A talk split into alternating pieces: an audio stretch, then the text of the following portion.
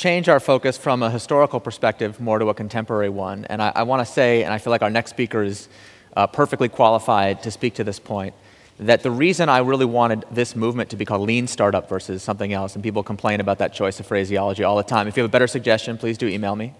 Uh, but in the meantime, why I think it's really important is that the kinds of organizations that we start now, remember I talked yesterday about accountability, process, culture, people in that order? Uh, you can see those elements in the NUMMI story, I feel like, really well.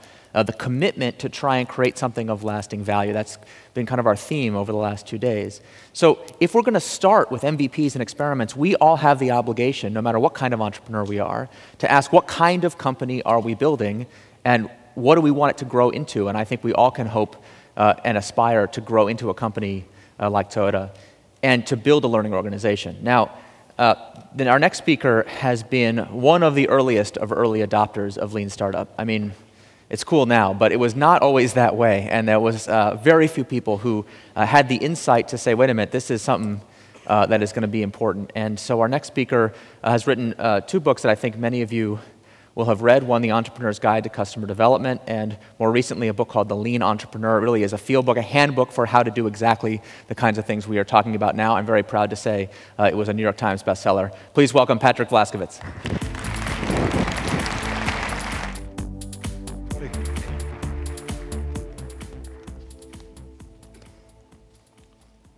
Thank you, Eric.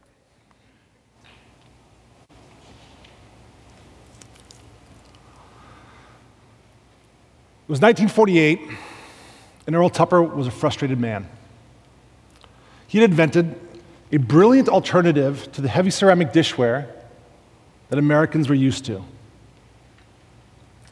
His Wonder Bowl was lightweight, airtight, and durable. He'd won design awards, and he'd gotten it into major department stores and hardware stores the places where people bought dishware in 1948. Yet no one was buying. What was wrong with Earl Tupper's wonderful idea? Compared to a lot of modern startups, he was a huge success. He had a great product, a high quality manufacturing process, and retail distribution. Yet people weren't buying. What was Earl doing wrong? Before we can answer those questions, let me ask you guys why is contour cameras out of business while GoPro absolutely dominates the action camera market? Why isn't anyone in this room using Everpix to organize and store your photos? And why do you ever heard of letsbuyit.com but probably have 17 unused Groupons in your email inbox?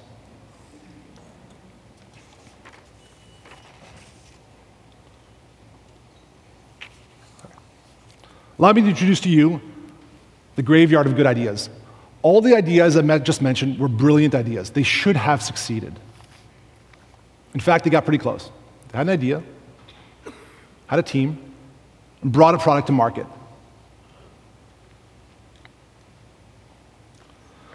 We all know how hard it is to get funded, how hard it is to convince investors that your idea is the one that will break through, and the competition is fiercer every day.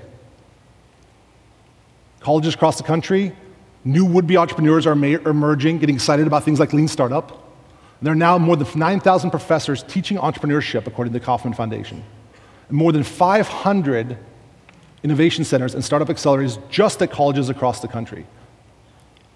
So if you manage to get even one person behind your idea, you're doing pretty good. Yet, I think we can agree most startups fail. Good data on the success rates of startups is hard to come by, but failure is the, the, is the most likely outcome. So let's be honest. It's incredibly difficult to sell the world a good idea. Even penicillin, even penicillin effectively failed as an idea before it was successful. Contrary to popular belief, Alexander Fleming didn't discover penicillin in September of 1928 the antibiotic effects of penicillin had been independently discovered multiple times, multiple times before Fleming's accidental rediscovery in the basement of St. Mary's Hospital of London. So, penicillin, which is credited with saving more than 100 million lives during the 20th century, didn't immediately go viral, what hope is there for your idea? And yet, some innovations do succeed. What is the secret that successful innovators know that perhaps the rest of us don't? Netflix succeeded.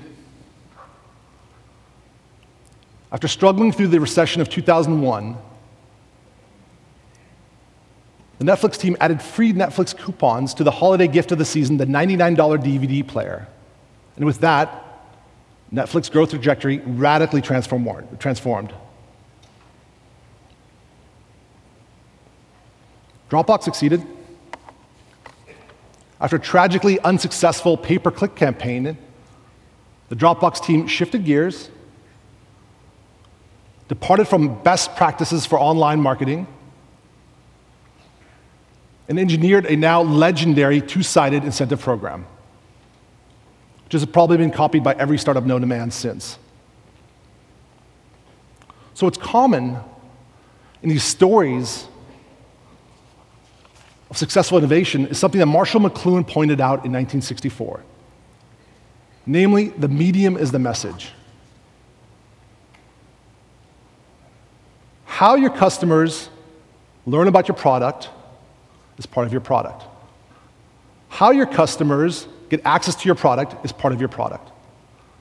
How your customers experience the context of your product is part of your product development. The medium itself is the message. McLuhan explained it this way Imagine you're sitting in a neighborhood bar with your best friend sharing a few beers. Your best friend turns to you and says, Crime is up. You shrug your shoulders and you finish your beer. Now imagine you're sitting at the dinner table with your spouse and your 1.8 kids. You're watching CNN, and Anderson Cooper says, Crime is up in your neighborhood. How do you feel about that now? Feels different. Feels more personal, doesn't it? Because context matters.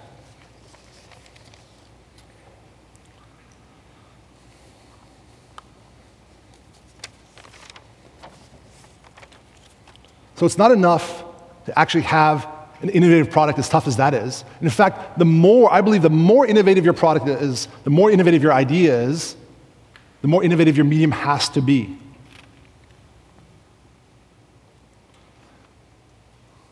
And the way you do that is by co evolving the medium, the message. Like the orchid and the orchid fly to produce a symbiotic relationship.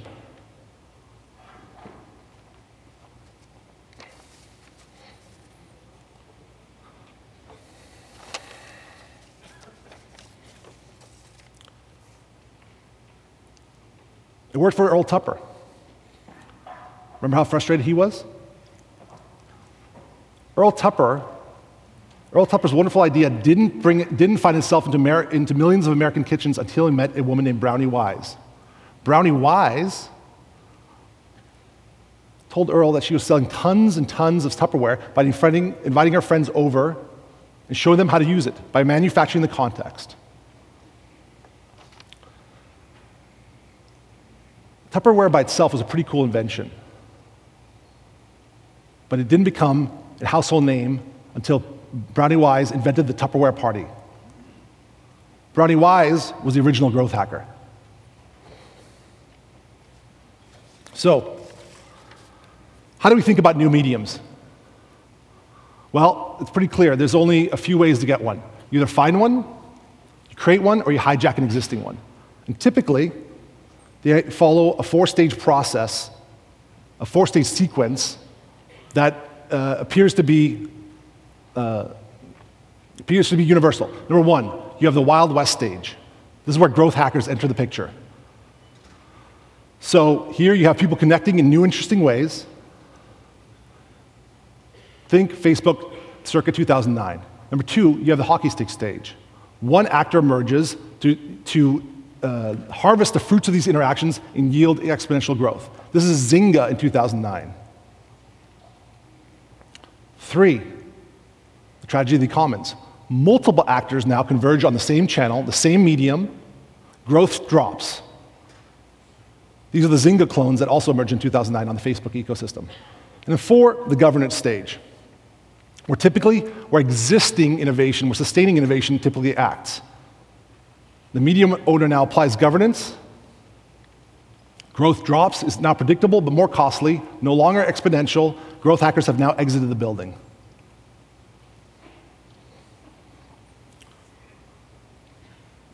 I believe this is something actually all great innovators understand and intuit naturally. This is why you don't go to a sprawling, hot, annoying, disgusting dealership to buy a Tesla.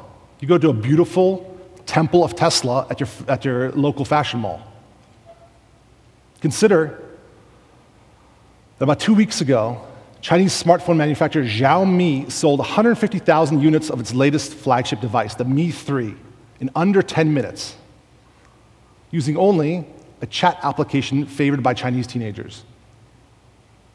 150,000 units in 10 minutes. This is as if Samsung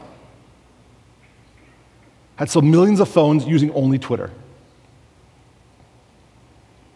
Now, this may sound like work you can farm out to a marketing team, but I, I, really, I really urge you to incorporate this into your product development process.